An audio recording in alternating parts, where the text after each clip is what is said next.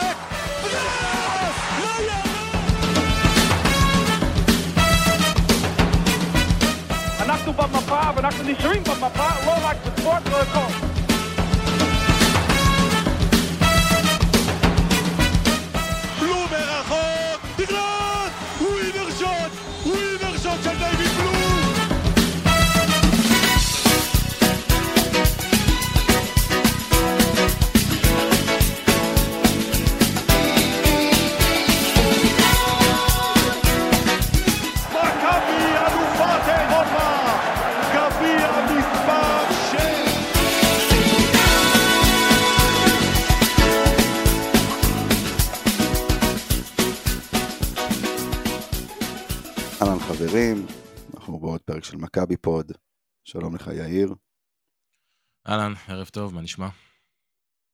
שלום גיא, אהלן, ערב טוב. אה, כמה, כמה משנות מצב רוח יכולות להיות שתי נקודות במשחק כדורסל? אנחנו, כן, אנחנו יודעים את זה. זה, זה מדהים, אתה יודע, כמה זה שינה לנו את המצב רוח ממאניה לדיפרסיה, ובכלל האמת שכמה דברים קטנים שינו גם את המצב אה, בטבלת ההימורים, ספוילר להמשך, מפתיחת פער אה, בלתי מחיק לכמעט מהפך בפסגה. הדברים הקטנים שעושים את ההבדל במצב הרוח, מה שנקרא. החיים שלך תותים אם זה מה שמתעסק, אם זה מה שמשנה לך את מצב הרוח, אבל לא חשוב, עזוב. אה, שלום לאורח שלנו, ברק פורסט. אהלן חבר'ה, ערב טוב. שמח להיות כאן. אה, אנחנו נתחיל כמובן ב... בהיכרות איתך, מי אתה, מה אתה, מה הקשר שלך למכבי. תתחיל. אה, אז ככה, אני ברק פורסט, אה, בן 25, אה, מרמת הגולן. אה, התחלתי לראות כדורסל מגיל בטח 5-6 כזה. משפחה הייתה אוהבת כדורסל. פשוט התחלתי לראות מכבי תל אביב עם אבא שלי, ומשם זה פשוט נשאר, אין יותר מדי אה, מסביב לזה. ומאז אה, מקפיד לראות כל משחק שיש, מכל ענף, אה, כאילו מכל אה, ליגה שקיימת. אז קודם כל אני מתנצל, ברק פורסט, לא ברק פורסט, תרגיש חופשי לתקן אותי, זה, זה בסדר. אז אני מתנצל על כך. כן, נמצא האוהד היותר צפוני ממני. לא, זה- כן, לגמרי. פה בפאנל, אה, מאז ברק גולן, לא היה לנו כזה, נכון. נראה לי. הוא גם, הוא גם הוריד את ממוצע הגיל, שזה בכלל נחמד. משתדל. כן. טוב, יאללה, בואו, אה, בואו נתחיל עם ה lineup שלנו בעצם. אה, בואו נדבר על השבוע הספרדי הכפול שהיה לנו, שכאילו, אני- אתחיל, ואני יודע שאני פה בדעת מיעוט לדעתי, או אולי לפחות, אה, אולי ברק יהיה איתי, אז לפחות זה יהיה פה 50-50, אבל הניצחון בוולנסיה הוא, אחלה, הוא היה מאוד מאוד חשוב, ואני מרגיש קצת פספוס, כי יכולנו לקחת את ברצלונה. תקנו אותי אם אני צודק. אני חושב שיש פה שאלה, הובלנו בפער די יפה סוף, אה, לקראת סוף רבע שלישי, גם עמוק לתוך הרבע הרביעי. ברור שיכולנו, היינו במשחק. אה, אבל אנחנו יודעים, תשמע, מה זה פער די יפה? קודם כל, גם 11 שהיה לך, איך אמרת, במשחקי כדורסל היום זה לא הרבה. הובלת בשש, שבע וחצי דקות לסיום, הפספוס הוא בגלל שאתה פשוט לא, לא, לא, לא קנית שם סל כמה? שש וחצי דקות, משהו כזה, שש שלושים וחמש, זה הזמן שלא קלעת נקודה, נקודה, משום מקום. אה, והם לא רצו, אתה יודע, אה, היה את ה... דיברנו אז על הקלות המעליבה שהפועל מחקה הפרש דו-ספרתי בדרבי למינוס נקודה, ואולימפיאקוס עשתה לנו את זה בדקה וחצי בסוף של הרבע הראשון. ואז דרך אגב, ספוילר עתידי, טיפה שנגיע לזה, גם ראינו את ולנסיה עושה את זה מאוד מהר ומוחקת לנו פער של 10. ברצלונה עשתה את זה לאט, לאט, לאט, עם החטאות ולא עם התקפה, ואתה פשוט קיבלת עוד הזדמנות ועוד הזדמנות בכל זאת לקחת את המשחק הזה. ופעם אחרי פעם, איך אה, דיברתי פעם קודמת על התאהבות בזריקות, ויאיר טען, בזריקה מבחוץ, ויאיר טען ש... זה ההבדל הוא בזריקות טובות או לא טובות, אבל בכל זאת, אני לא זוכר התקפה שם בקטע הזה, עד שבסוף אדמס השיג ארבע נקודות בדרך בלהיכנס סוף סוף לסל, או לקחת ריבון התקפה. הכל נגמר בשלשות, התקפה אחרי התקפה, מעיפים שלשה, זה... אה, אני כבר אמרתי את זה העונה, אם, אם לא היו לי, אם גם ככה לא הייתי קרח, הייתי תולש כבר את השערות, זה פשוט כל כך היה מתסכל לראות את זה. זה מעבר להפסד או לא הפסד, אתה פשוט רואה קבוצה מתאבדת ספורטיבית במגרש, עושה את טעות אחרי טעות בהתקפה, לא מנסה בכלל לעשות שום תרגיל. ואתה שואל איפה, איפה פה, איפה היד המכוונת? איפה מישהו, אה, שאלנו את זה כבר פעם, אתם יודעים שלורנזו לא נמצא, איפה המבוגר האחראי? איפה המוח? אתה, אתם יודעים, קשה לי, יש דבר אחד, אני, אנחנו תמיד מדברים על זה, ששחקנים נותנים הכל, גם אם מפסידים אנחנו לא נכנס. אה, אם הכדור לא נכנס, אנחנו לא נכנס. אבל קשה לי עם קבוצה טיפשה, קשה לי עם כדורסל טיפש, ומכבי תל אביב, מה שהיא עשתה שם בשבע וחצי דקות האחרונות, היה מעבר לכדורסל טיפש, זה היה פשוט שכונה בהתגלמותה. נראה לי שאתה קצת, קצת, קצת מגזים. ברק, מה אתה חושב? אמ, נתחיל מברצלונה. ברור שכשהובלנו שם בהפרש אה, דו-ספרתי, כולנו אומרים אנחנו רק צריכים להתאמץ עוד שנייה ולנצח את זה, אבל אני לא מתרגש כל כך מהעיבודי הפרשים האלה, זה משהו שקורה בכל משחק, בכל אה, ליגה. ביורו ליגה אתה רואה את כולם מאבדים הפרשים, אה, זה קורה גם אצלנו. אמ, זה מתחלק לשני דברים בעיקר, כמובן שהעייפות של שחקנים, שבמיוחד הקו האחורי שצריך לייצר בעצם כל המשחק בנוי על זה, וכשאין לך את לורנזו בראון אז בעיקר על הגארדים כי הם לא מפעילים את הגבוהים, הכדורים פחות מתחלקים, אמ, ואז מתישהו עם הזמן אתה כבר מתעייף ואתה פחות הולך לסל, אתה מתחיל לזרוק יותר מרחוק, כדי שתזרוק אחר כך מתחת לסל לאזן את הכוחות של עצמך, ואז אתה מתפשר. זה יכול לקרות, זה, זה פחות מה שמפריע לי. כי את הנקודות שאנחנו עושים, אה, זה לא משנה כל כך איך אנחנו, איפה אנחנו משקיעים את המאמץ בהתקפה. בעיניי הבעיה יותר בהגנה. יאללה יאיר, תשתלח בגיא. אה, לפני שאני אעשה את זה, אני קודם כל מאוד מסכים עם ברק בהקשר של ההגנה. אה, לפני שנגיע לדבר על מה היה בוולנסיה בהקשר הזה, אבל המשחק נגד ברצלונה היה, היה רע מאוד הגנתית. זה היה אחד המשחקים היותר איטיים ששיחקנו השנה מבחינת uh, כמות פוזיישנים, והיעילות ההגנתית שלנו במשחק הזה הייתה רעה מאוד. זה היה המשחק השני הכי גרוע שלנו בסיבוב השני בהקשר הזה, וזה סיבוב שעוד היה קצת טיפה יותר טוב ככה בהגנה. Uh, אז ההגנה הייתה, הייתה באמת... Uh, לי מאוד מאוד קשה לראות את מכבי תל אביב השנה בהגנה, אני מודה שמה, כמו שגיא מתחרפן מהתקפה, אה, ותיאר לפני שנייה, אני, אני אותו דבר בהגנה. מאוד מאוד קשה לראות את מה שאנחנו עושים שם. אמ, לגבי המשחק של ההתקפה, אז אה, גיא צודק, אבל לא לגמרי צודק, כי בשונה מהרבה מאוד משחקים אחרים שבהם זה באמת היה נראה שאנחנו רק זורקים מבחוץ, אה, ואפשר לקחת את, את הדרבי שדיברנו עליו בפרק הקודם, ואת המשחק אפילו אתמול נגד באר שבע, חלקים גדולים ממנו באמת רק זרקנו מבחוץ.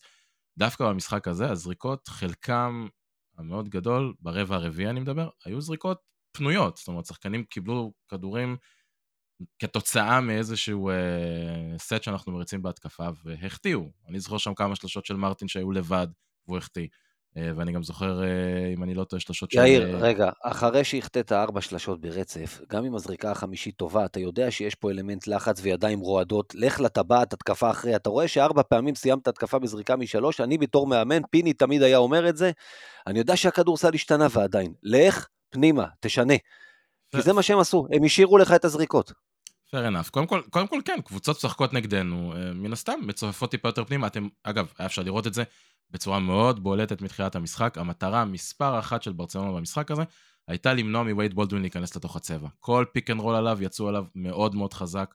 היה חסר לנו את השחקן הגבוה הזה שיעשה short roll בצורה טובה יותר, כדי לפנות את למדו ה... את זה, למדו את זה מהמשחק, מהמחצית הראשונה של המשחק פה ביד אליהו, שכל פעם שהלכת להם לסל זה נגמר ב- נכון. בצורה טובה. לא, גם תראה, ברגע שאין לורנזו בראון לידו, אתה מבין שכל התקפה של מכבי תל אביב מסתכמת בווייד בולדווין חודר לתוך הצבע ומה שהוא יעשה משם, וג'לן אדמס אה, עם, המשחק שלו, שתכף ניגע בו, אה, ואולי קצת אה, בונזי קולסון כשהוא אה, אה, יוצר בשביל עצמו בעיקר, אבל שם זה פחות או יותר נגמר. אז ברור לך שכשאתה בא לשחק נגד מכבי תל אביב, ואתה יודע ששום, שאנחנו לא נעשה משהו שונה, כי זה, זה, זה מכבי של השנה, זה מכבי של קטש, למען האמת. אה, וברגע שאתה מתרכז בלעצור את וייד בולדווין, ואם אתה מצליח לעשות את זה, כמו שהם הצליחו בחצי הראשון, ובסוף המשחק שהוא כבר באמת היה עייף, אה, אז ברור לך שאתה עוצר חלק מאוד מאוד גדול במכבי תל אביב, אבל אתה חייב לקחת בחשבון שברמה המספרית, אגב, ברבע הרביעי אנחנו דווקא זרקנו יותר לשתיים מאשר זרקנו ברבע השלישי. זה אולי לא היה נראה ככה, כי ברבע השלישי פשוט קלענו בטירוף. היה לנו שם 89 אחוזים אפקטיביים מהשדה. כמעט כל מה שזרקנו לכיוון הטבעת מהשדה אה, נכנס. ברבע, של... ברבע הרביעי זה פשוט צנח, אנחנו לא פגענו בכלום, דקות ארוכות. ושוב אני אומר, חלק מהזריקות היו זריקות טובות ופנויות. מסכים איתך, שאם רואים שזה לא נכנס, אז צריך לשנות משהו. פה לדעתי קטש טעה, כשהוא לא הלך טיפה יותר לג'ליאן אדמס, שהיה באמת במשחק התקפי מצוין ומאוד מאוד יעיל.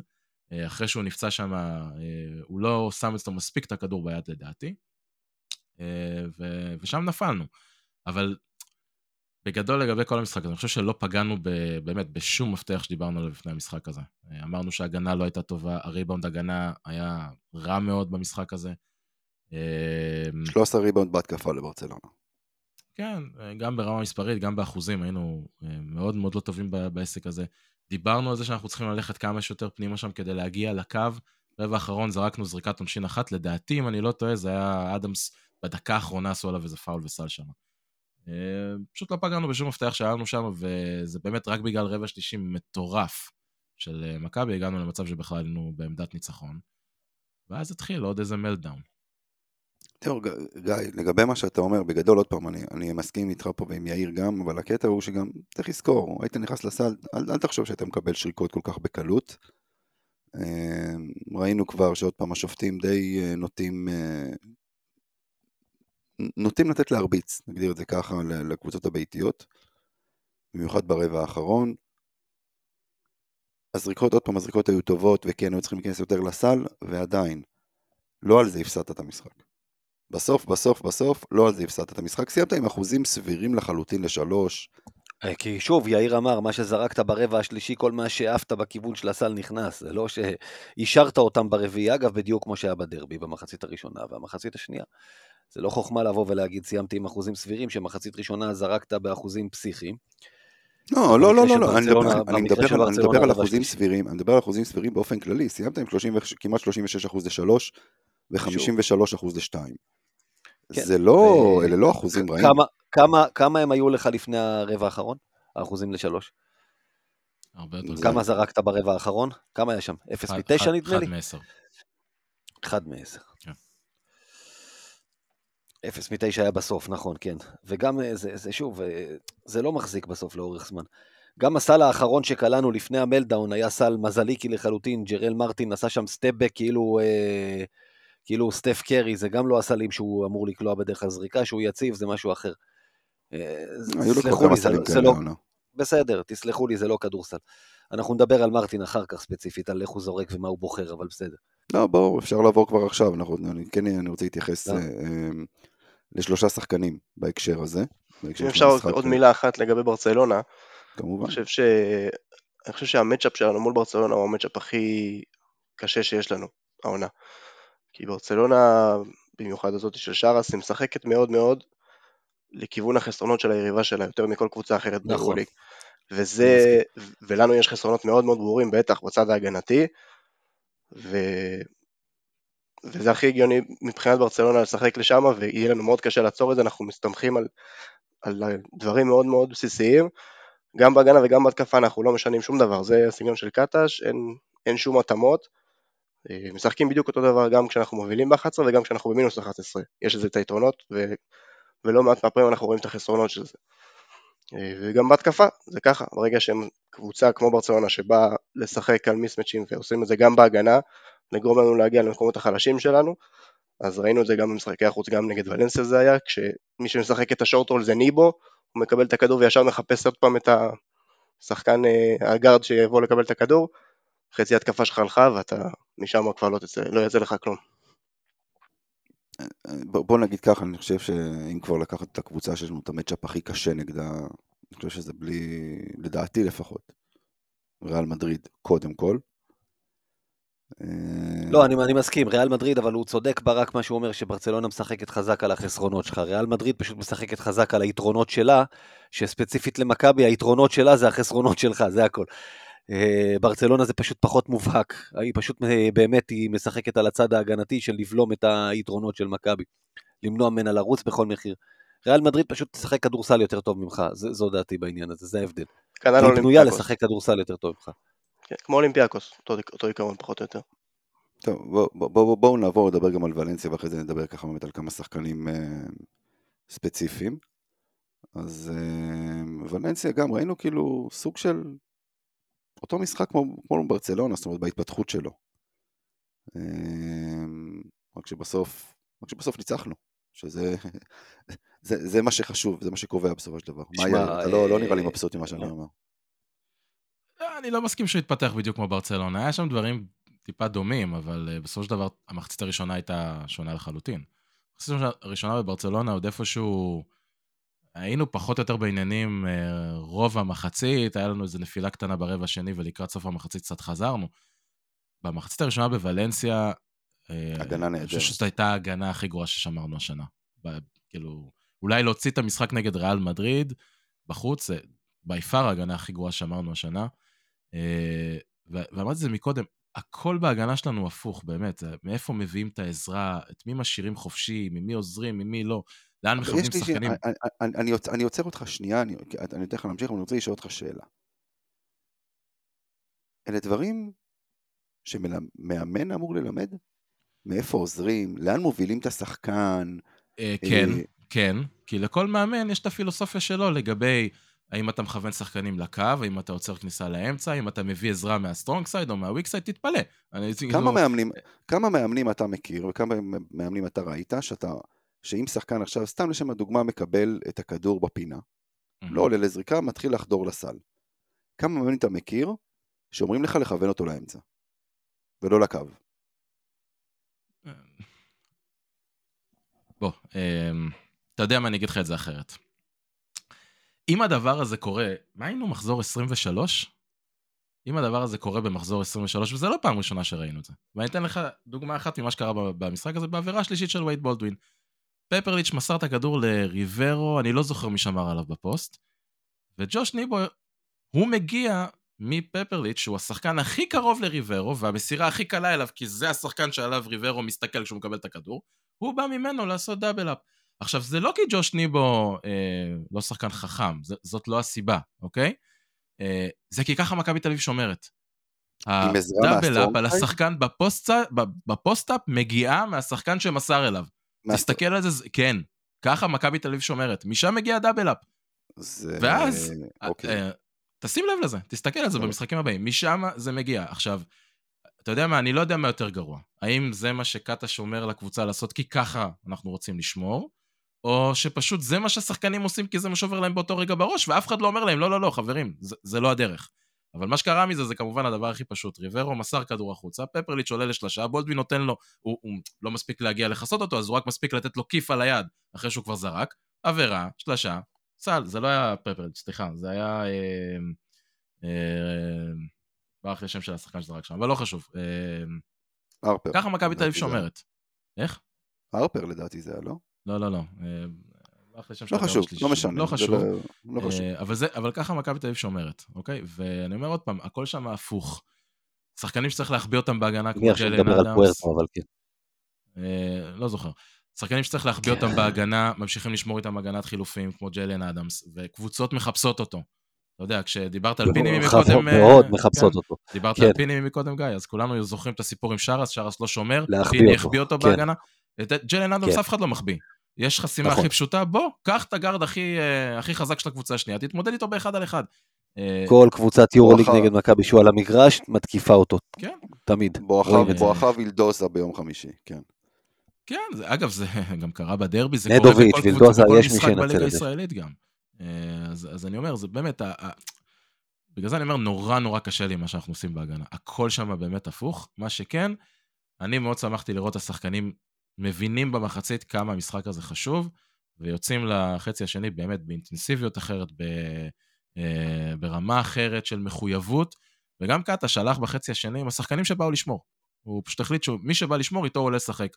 אה, אמ, אה, ג'יילן אדמס לא קיבל אה, דקות, איליארד, למרות משחק טוב בברצלונה, לא נכנס טוב למשחק נגד ולנסיה, לא שמר טוב, לא קיבל דקות. יפתח זיו, שאני מאוד מק- מקדם את זה שהוא יקבל דקות, היה קטסטרופה בהגנה, לא קיבל את דקות. האחוזים- הוא הורס לך את האחוז- אחוזי הקמפיין בטוויטר. קח את זה כן, אה? בחשבון. אה, אז... אה, אגב, דבר אחד, דבר אחד שחירפן אותי, אני חושב שזה היה ברבע השני, כשוולנסיה התחילה לפתוח את הפער. איך, מן הסתם צריך לתת לשחקנים מנוחה ולהוציא אותם, את השחקני החמישייה, השחקנים שמשחקים יותר דקות. למה ביחד? למה להוציא את כולם ביחד, אחד אחרי השני למנוחה, ולהשאיר חמישייה שתסלח לי, באמת, כל קשר בינם לבין רמת יורוליג, בפלייסטיישן הם יפסידו, בסדר? זה, זה, אבל זה אתה רואה את זה גם הזו. בליגה. גם בליגה קטש עושה את זה, החילופים שלו הם קבועים. משחק עם אותם הרכבים. אתה, אתה, יודע, בליגה אם אתה שם חמישייה של מנקו, ג'יי כהן, אה, יפתח זה, זו חמישייה שיכולה להחזיק, ולהחזיק לא רע גם נגד רוב הקבוצות. אתה לא מדבר פה על אה, ליגה, אתה מדבר פה על יורוליג. נכון שוולנסיה היא לא מאריות היורוליג, אבל עדיין. כן, ה- אבל ה- קטש לא עושה התאמות. קטש לא עושה התאמות, זה לא משנה מול מי משחקים. עובדה, עובדה שמחצית שנייה הוא כן עשה. אז זהו, זה בדיוק מה שאני רוצה לשאול גם את אה, מה שיאיר אמר מקודם.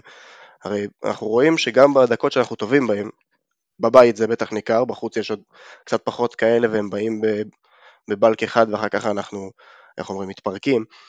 אין הבדלים טקטיים כל כך אצל קטש, זאת אומרת לא בהתקפה ולא בהגנה, אין הבדלים טקטיים, זה בעיקר נראה כלפי חוץ מחויבות של שחקנים. אז ברור שלקטש יש, אני לא אוהב את הסוג הגנה הזה של מחליפים על כל דבר גם בלי חסימות, אני אישית לא אוהב את זה, אבל בוא נגיד קטש החליט ללכת עם הדבר הזה, בסדר גמור. יכול להיות שזה לא רק על קטש, ברור שזה לא רק על קטש, אבל איפה, האחריות של השחקנים בדבר הזה, שהם נותנים לעצמם בעצם מחצית ראשונה לא לשמור, מחצית שנייה כן, ואין שום הבדל מבחינת המאמן, זה פשוט עניין של שחקנים. לפני, לפני שיאיר עונה על זה, אני אגיד לך, זה, כמה פעמים ראינו את זה העונה ברק. עזוב, לא רק ביד אליהו. שים רגע את יד אליהו בצד, בסדר? משחקי חוץ, כמה פעמים ראינו את זה? כמעט, כמעט, בוא נגיד ככה, תוציא את ריאל מדריד, כמעט כל משחק. ואפילו, אפילו, אפילו, אפילו פנרבכט שבחוץ, אגב. אז אולי יש כמה שחקנים שקצת מרגישים בטוחים עם המעמד שלהם. וייד בולדווין, ששחקן שקטש מאוד סומך עליו, הוא שחקן מוכשר מאוד, בטח עכשיו כשלורנזו בראון לא נמצא, והוא השומר הכי טוב בסגל, חד משמעית ובפער. והוא לא שומר טוב. רוב הגדול של העונה הוא לא שומר טוב, לא אישית, לא קבוצתית. הם מרגיש לי שהשחקנים מרשים לעצמם טיפה לפשל בהגנה, כי זה לא לגמרי אשמתם, כי השיטה של המאמן דורשת מהם קצת יותר. יש פה איזשהו עניין, ואם הוא יאבד כדור בצד השני, לא יוציאו אותו, כי אין מישהו אחר. עכשיו, כל זה ביחד נשמע לי כאילו קצת נוח מדי, וזה מה שמפריע לי בהגנה, שכשרוצים אז נמצאים שם, וכשלא רוצים, עכשיו צריך לנוח, עכשיו אה, נשמור קצת כוחות, אז פתאום סלים קלים, ואז זה קטש אשם, אז זה קצת צורם לי. תראה, אה, קודם כל אפשר לחלק את זה לש- לשלושה דברים. אחד, יש שחקנים בסגל הזה ש... בסיטואציות מסוימות אין להם מחליף. לורנזו בראון ראינו את זה בתחילת העונה, אה, בטח כשבולדווין נפצע, עכשיו בולדווין כשלורנזו פצוע, אז ברור, אין להם מחליף. העומס עליהם בהתקפה הוא ענק, וקשה לבוא ולצפות מהם עכשיו לתת אינטנסיביות הגנתית כל דקה שלהם על, ה, על המגרש. אה, אפשר להבין את זה, אוקיי? אני בכל זאת מסכים איתך, ואני חושב שאצל מאמנים אחרים, כנראה היו דורשים מהם יותר, אה, אבל אפשר להבין למה הם נופלים למקום הנוח הזה, כמו שאתה מתאר, של אוקיי, אני עכשיו לא אתאמץ לגמרי בפוזיישן הזה, אני לא, לא לגמרי אהיה מחויב למה שקורה. יחד עם זה, יש גם שחקנים שהם פשוט שחקני הגנה לא טובים במכבי תל אביב. אתה יודע, כש... עוד פעם, ג'יילן אדמס, איליארד במשחקים מסוימים, uh, רפי מנקו במקרים מסוימים, תלוי מי המצ'אפ שלו, זה שחקנים שבאמת קשה להם להתמודד עם מי שיש מולם בצד השני, uh, בקבוצות, uh, בעיקר בקבוצות יורוליג. ומעל כל זה יש גם את השיטה שאנחנו משחקים, שדיברנו עליה, באמת, אני אומר עוד פעם, ההגנת חילופים הזאת, בעיניי מסמלת לשחקנים שכאילו אנחנו אפילו לא מנסים, אל, לא מנסים להתמודד. כאילו, יש את הקטע הזה של תן לשחקנים שלך להתמודד בהגנת אחד על אחד, ותראה אם הם יצליחו להתמודד עם השחקן שלהם. החילופים האלה כאילו מוריד את הכל לרמה נורא נמוכה כזאת של כאילו, אה, עזוב, יאללה, ממש, בוא נראה מה יהיה. הקלות, הקלות הבלתי נסבלת שזה מתבצע בה. כמו שאתה אומר, אפילו לא מנסים לפרק את החסימה הזאת. עוד לפני ששחקן חושב על לנסות, מגיע חילוף. וזה פותח אותנו כל פעם, זאת אומרת, אה, אה, הקו השני שלך הופך להיות הקו הראשון, במקום שיחכה החוסם, זה, זה פשוט פותח לך את ההגנה, ו, וקבוצות לא מטומטמות ביורוליג, קבוצות מנצלות את זה. נכון. שמע, לראות, אתה יודע, יאיר, אתה אמרת שגיא מפריע לו ההתקפה, לא מפריע לו ההגנה קודם, זה לא ככה. לא, אני לא, פשוט אמרתי שכמו שלך הפריע ההתקפה, לי לא. מפריע ההגנה. באותה רמה. הבנתי. אז מפריע לי, מפריע לי, פשוט היא הפריעה לי יותר במשחק הזה של יום חמישי, כי ביום שלישי יש בצד השני קבוצת כוכבים באמת מגוונת, שכל אחד שם יכול, אה, כמו שאמיר אומר, אתה לא יודע מאיפה תבוא הסתירה. יש לך שם שחקנים מוכשרים יותר ממך בכל עמדה. פה ראית שחקנים שבאמת, אני ראיתי אותם, אנחנו הרי שידרנו את זה לא. לא מסכים איתך, סליחה, סליחה, סליחה, סליחה. מה לא מסכים? שחקנים מוכשרים בכל עמדה? לא מסכים. בברצלונה? לא מסכים. לא מסכים. לא? בסדר. לא, שנייה, בוא, לא, לא, בוא נדבר על זה רגע. עזוב, לא, לא, לא, בוא לא נדבר על זה, כי באמת זה לא הנושא המרכזי. לפחות, לפחות בעמדה אחת, נכון שלורנזו עכשיו לא משחק, אבל לפחות בעמדה מספר אחת, אין להם שחקן כמו שלנו. אוקיי. הוא אמר מוכשרים, הוא לא אמר מוכשרים יותר. בטח התקפית יכולים להעניש אותך, מוכשרים, לא, יכולים להעניש אותך, זה לא העניין. אני בוא, מסכים איתך. סטורנסקי לא יעניש אותך בהתקפה על טעויות, היגינס לא יעניש אותך. בצד השני, אני אומר, שחקנים כמו ג'רד הרפר, כמו uh, ג'ונה רדנבאו, כמו uh, חיימה פרדיה, שלא ידע שהוא יכול לחדור ולהיראות כמו סופרמן בכל כך קלות, שהם נראו פה כל כך אומללים במשחק ביד אליהו, שאני רציתי באמת... Uh, לרדת ללטף אותם. באמת, רציתי לשלוח להם פיליפינית שתעזור להם פה במשחק שהיה פה ביד אליהו. נראו כמו כוכבים פתאום נגדך. מה אמרתי שם בקהילה שלנו? ג'רד הרפר, מה דעתך עליו? אמרתי סתם שחקן, ואמרתי עכשיו שאמרתי יקלע עלינו 20, והוא קלע בדיוק 20, אבל הקלות שהם הגיעו לך לסל, והקלות שהם כלאו עליך, ונראו פתאום כל אחד נראה שם כמו סטף קרי וכמו מייקל ג'ורדן בשיאו. זה מוציא מהדעת, המחצית הראשונה בעיקר, לחטוף מקבוצה שהממוצע שלה הוא על 82, 55 נקודות במחצית, שאתה לא זוכר סטופים בכלל, אתה רואה שכל מהלך כאילו זה תלוי לגמרי בהם. ואז הידקנו את ההגנה, אני חושב, יש את הדבר הזה ביורוליג שאנחנו, אתה יודע, שנקרא condensed game, שאתה רואה לפעמים את המשחקים של מכבי שרואים את כל הסלים במשחק בלי לדלג על הרגעים המתים, אז מכבי עשתה condensed game בחלק מהרבע השלישי, החליטה פה משחקים כדורסל, נרכז מאמץ, בעצם בשבע וחצי דקות, משהו כזה, של רבע שלישי שניצחת אותם 32-12, לפני שוולנסיה ממינוס 10 הורידה עוד למינוס 1 עוד פעם, בקלות מעליבה, לפני סוף הרבע, ויאיר דיבר על זה, אז... Uh, בדרבי ובאולימפיאקוס, קבוצה שברבע השלישי במקום לבוא, לסגור אותו כמו שצריך ולהיכנס במומנטום. אה, זהו, ורבע האחרון זה כבר היה בונקר כזה של שתי הקבוצות, 15-15, אבל סוף סוף מכבי שמרה טוב, ובהתקפה אחת לשם שינוי, כי גם הנקודות בסוף הגיעו פה מאיזה ריבאונד, הרבה ריבאונדים בהתקפה, כי גם פה ההחלטות לא היו טובות, אבל פעם אחת וייד בולדווין לקח כדור לתוך הטבעת, לא סיים בשלשה, הסל שהכריע את המשחק, תודה לג'רד הרפר על החטאת העונשין. וייד בולדווין ניסה לעשות הפועל, לעשות אונוואקו, המזל שלנו שגם ולנסיה עשתה מכבי בדרבי ולא לקחה את הטעות הזאת. כי כמו שאמרתי, אני לא יכול להכביר בכמה הניצחון הזה הוא חשוב. בסופו של דבר, עם כל הפספוס בברצלונה ואמיר, אתה יודע, אפרופו פספוס, שאנחנו תכף נדבר על ההמשך, יש לנו כמה וכמה פספוסים כאלה כבר העונה במשחקי חוץ. כמעט כולם. המצב שלנו בסדר, ועדיין יש לנו, אתה יודע, אתה כל הזמן מרגיש עם היורוליג הצמוד הזה, שאם היית פחות חמור בכמה, בשתיים, ברור. שני משחקים, שני משחקים מהסיטואציות, אתה עכשיו נלחם על ביתיות בכלל. נכון. אז, אז, אז נכון שהפספוס גדול, אבל עדיין לקחנו את המשחק היותר חשוב השבוע. כי באמת, אתה רואה את הטבלה ואתה רואה את מה נשאר לנו, ובאמת שהניצחון לעומת הפסד. אם קריס ג'ונס היה קצת פחות טיפש וקצת אה, עושה דברים אחרת ואולי מגיע לזריקה יותר טובה,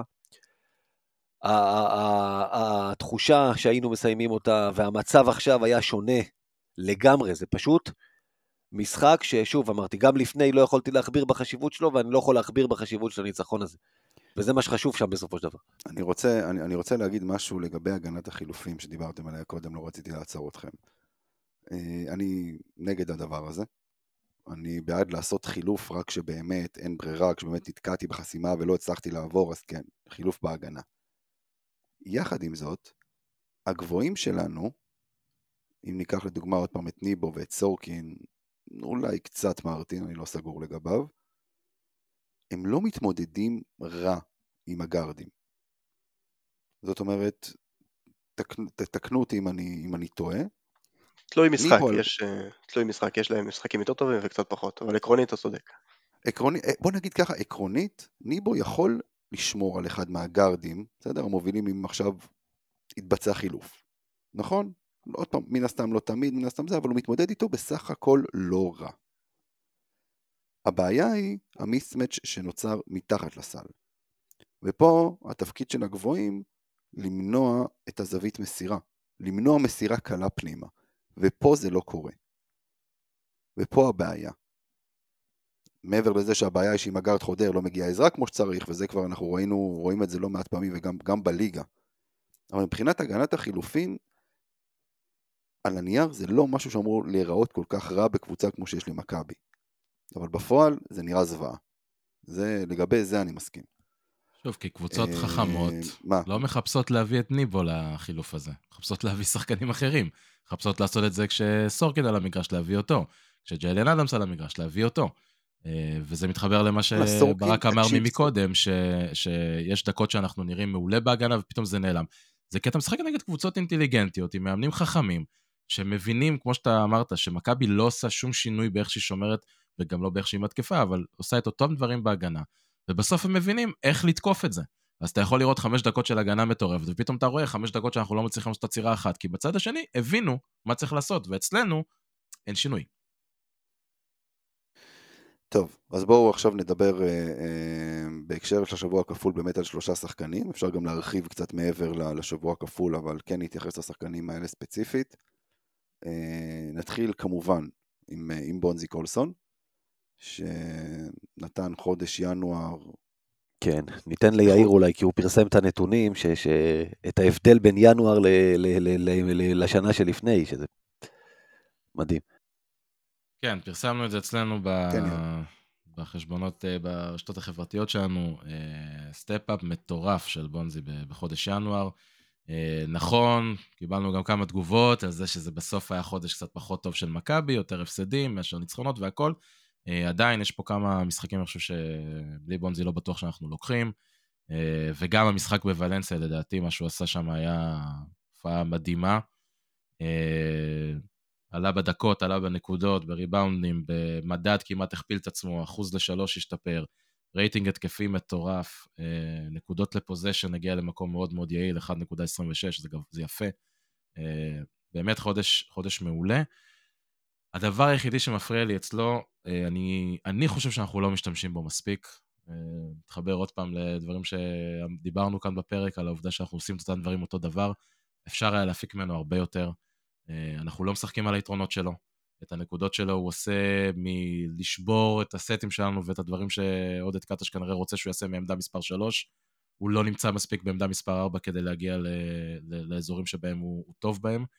אה, ואני מאוד הייתי שמח לראות שבמהלך השנה אנחנו, כן, הצוות המקצועי היה רואה שיש פה שחקן שאפשר לנצל אותו בצורה טיפה שונה, ועושה קצת ההתאמות לזה. זה קורה בטפטופים מאוד קטנים, אנחנו טיפה רואים אותו יותר עם גב לסל, בצורה שלא הוא מחליט ללכת גב לסל, אלא, אלא הקבוצה הולכת אליו לכיוון הזה. אבל לדעתי אפשר יותר, ואני חושב שזה שחקן ש... אה, צריך לשמור עליו, אפשר לבנות עליו אה, הרבה מאוד שנים קדימה, אני חושב שהוא חתיכה סופר חשובה בפאזל שלנו השנה, גם בהגנה, גם בהתקפה. אני חייב להגיד משהו על אה, בונזי קולסון, סליחה, אני חייב להגיד משהו. דבר, דבר, דבר. כן, דווקא, למשחק בוולנסיה, קודם כל אני חייב לומר, מת על וולמזי קולסון, אי אפשר לא לאהוב אותו, כבר כשהוא עוד היה בליגת אלופות ראינו את השחקן הזה וקיווינו שיבוא, שמחים שהוא פה, שחקן מעולה. עכשיו תסביר את הציוץ שלך. אני קצת חולק, בדיוק, אני קצת, יש לי בעיה עם המשחק של בונזי קולסון במחצית הראשונה, עכשיו, נתונים מצוינים, אחלה להשיג את הנקודות, הכל בסדר, אני, מה שדיברנו מקודם על ההגנה, במיוחד עם הגנת החילופים הזאתי, צריך מחויבות. ההגנה הזאתי שבה כל אחד כן שומר על אבל לא שומר, והוא עכשיו פה, והוא עכשיו שומר על ההוא, מבלבל ובלאגן, ואם אתה לא מספיק מחויב, אז אתה לא תעזור למי שנכשל, וכל הרעיון בהגנה הזאתי היא לבלבל את ההתקפה. ואם מישהו מגיע לידך ואתה עומד, ודווקא במחצית השנייה, שהייתה יותר טובה שלו, היה לו קטע שהוא פשוט קיבל שחקן, הרים ידיים, זו ההגנה הכי גרועה שיש, פשוט הרים ידיים ולא עשה שום דבר, וחטף סל בלי לנסות בכלל. וזו הייתה הטענה שלי על המשחק שלו. עכשיו כן, הוא קלע, במיוחד מחצית שנייה יותר טובה, מחצית ראשונה הגנתית, קטסטרופה, עכשיו זה היה קבוצתי, אבל מג'יילן אדמס אני לא מצפה לשמור. זה שחקן שהוא נטו התקפה, אני לא מצפה עכשיו שישמור כמו שצריך. ההגנה שלנו נשענת על שחקנים כמו בולדווין וכמו קולסון. ו... ואם ההגנה שלנו נראית לא טוב, יש לו חלק מאוד גדול מזה, וזה למה לא, לא כל כך אהבתי את המשחק שלו. חד משמעית שחקן, בסוף שם מספרים, מספרים זה נחמד, מבחן העין הוא לא עבר לי. וכמו שאמרת, קטש פספס הזדמנות מאוד טובה לשחק איתו הרבה בארבע, יותר ממה שהוא משחק איתו בדרך כלל, שזה נותן לך לא רק שכל המדדים מראים שהוא צריך לשחק בארבע יותר, אולי יכולת לשחק עם היליארד יותר דקות בשלוש, ואולי על הדרך להרוויח גם את היליארד, אבל uh, הוא פשוט לא סומך עליו בעמדה אחרת, הוא מעדיף לשחק איתו בשלוש. Uh, פספוס, אבל בינתיים אנחנו מרוויחים את קולסון, שזה זה נחמד. תשמע, בונזי קולסון, הוא צריך לזכור, עונת יורוליג ראשונה שלו. הוא, הוא, הוא נותן משחקים, עוד פעם, עזוב רגע, שים רגע בצד אפילו את ה... את ה-17, 17 נקודות, אני חושב שהוא קלע, או שבכלל את הנקודות שהוא התחיל לקלוע מחודש ינואר. מה שהוא נותן, אה, הריבאונדים, החסימות, ה... הוא שחקן אדיר שילך וישתפר, ויאיר, קדימה, קמפיין חדש. זה must, כאילו. אה, להחתים את בונזי לעוד שנתיים, דיברנו על זה. אגב, חסימות זה הנתון היחיד שהוא ירד בו. הוא אה, בסיבוב הראשון אה, כבר הגיע לממוצע חסימה וחצי למשחק, היום הוא על 0.8. בכל היתר הוא עולה, וזה לא, אבל, אבל נעזוב בצד את זה שהוא ירד, הוא פשוט באמת עושה הכל. עושה הכל. זה...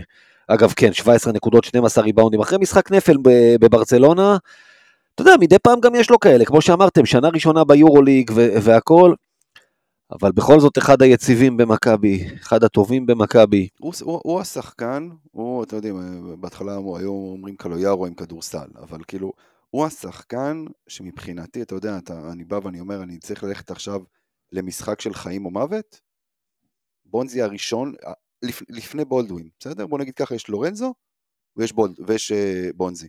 אחרי זה כל השאר. שמע, כן, אני קודם כל, זה, אתה יודע, אנחנו טים בונזי, אני אמרתי כבר מההתחלה שאני מאוהב בשחקן הזה, את, אתם יודעים מה? לא, לא, אי אפשר, אי אפשר לעבור על זה בשתיקה ולסדר היום.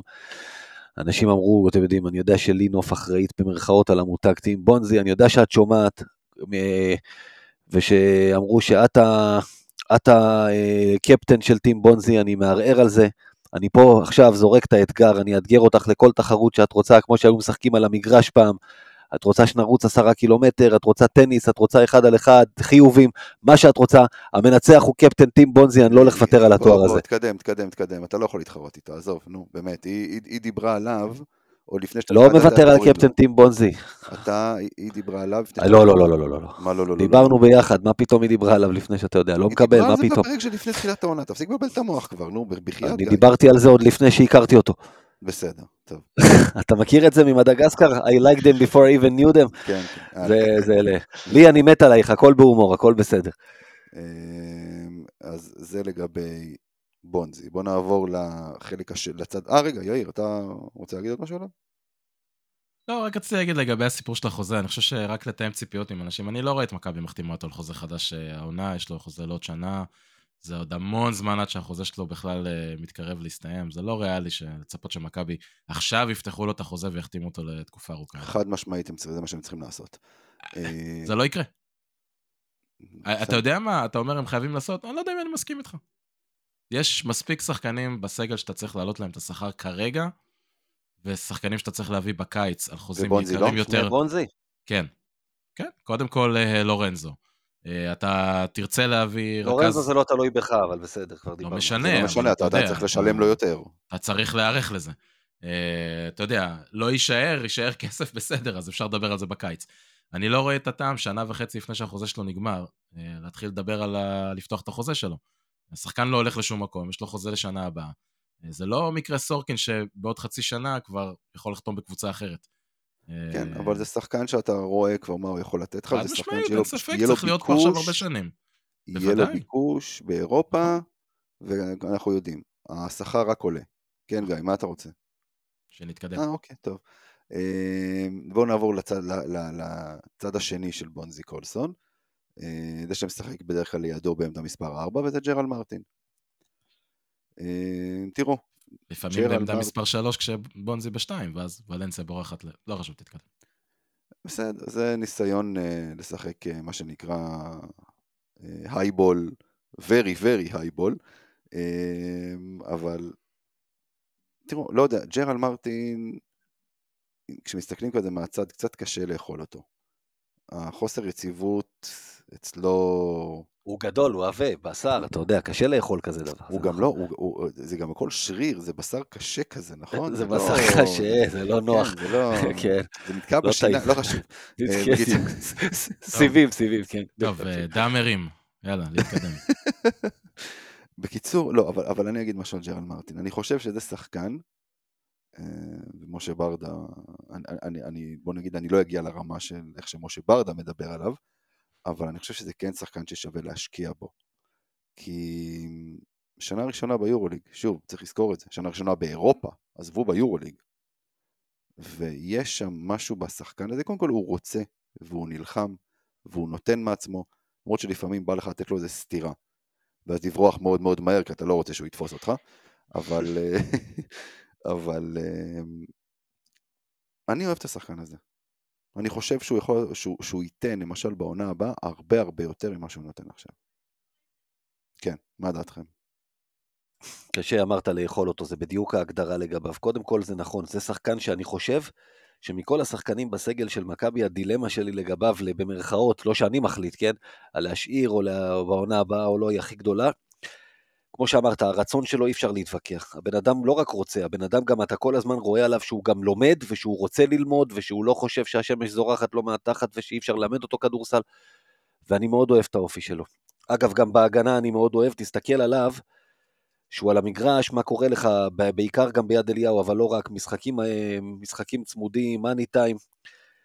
הוא, הוא סוגר טוב את האנשים שלו לריבאונד, הוא תמיד מגיע ראשון לריבאונד הגנה, הוא uh, משקיע. בהתקפה קשה לי איתו, הוא זורק יותר שלוש משתיים, אתה יודע, בסוף זה פאוור פורוורד, הפאוור, איפה הפאוור? הוא כאילו נמצא הרבה יותר מדי בחוץ, גם שזה משחקים שאתה אומר, יש לך יתרון על האיש שלך, הוא 2-0-8, הרבה פעמים פה בליגה אפילו, קח את הבן אדם שלך לסל, אתה בנוי כמו קיר, אתה, אתה גדול והוא מעיף מבחוץ, ולפעמים כשהוא מעיף מבחוץ, אתה יודע, סטרץ' פור זה נהדר, שיש לך שחקן שיכול להעיף מבחוץ שהוא יציב, קבל כדור לזריקה טובה. כל הסטפבקים האלה, כל הזה, אני, אני לא, זה אני לא רוצה לראות uh, שחקן פנים עושה את הדברים האלה. בשביל זה יש גרדים. ו- ועם זה קצת קשה לי, אני אומר, אני, אני לא, לא מת, קשה לי להתחבר לסגנון כזה של פאוור פורוורדים uh, שנראים כמוהו, אבל, uh, אבל כמו שאתה אומר, הוא כן לומד, אני חושב שבעונה הבאה הוא יהיה יותר טוב, ו... ושוב, הגישה שלו נכונה, אין ספק. אה, ג'רל ברק. מרטין בעיקר, אה, כן, ג'רל מרטין בעיקר, אה, יש לו עליות וירידות כאלה, משחקים שהוא, שהוא סולידי, משחקים שהוא מתפוצץ, ויש לו גם כמה משחקים שהוא קצת נעלם. זה פקטור של אה, בין השאר גם אה, זריקות שלא נכנסות לו. אה, ושוב, המשחק לא משתנה, הם משחקים בדיוק אותו דבר, הוא עושה בדיוק את מה שמצפים ממנו, שזה בדרך כלל אה, החוסם השני ב pick and roll ולפתוח את המשחק החוצה. ואז הוא לפעמים פנוי, וכשאין לו את אה, לורנזו בראון שימסור לו, נקרא לזה קצת יותר טוב, אז הזריקות שלו הן גם בווליום פחות גבוה וגם פחות נכנסות. ויחסית לא מעט פעמים קרה עונה שאחרי משחקים קצת פחות טובים, הוא, המשחקים שבהם הוא כן חזר לקצב היו בעיקר בבית, זאת אומרת היו לו כמה משחקי בית שהוא התחיל טיפה להיכנס לעניינים, לצבור את הביטחון בחזרה ואז גם בחוץ הוא היה אפקטיבי, אז זה טוב כי עכשיו יש לנו שני משחקי בית רצופים ביורוליג, אז זה, אני מאמין שהוא ייכנס אה, דרך שמה, יכול להיות שהוא לא יהיה בגביע או לפחות בחלק מהמשחקים אז אולי קצת ירד, אבל עקרונית אה, יהיה לו, יהיה לו את הזמן הזה בבית טיפה לחזור לעניינים.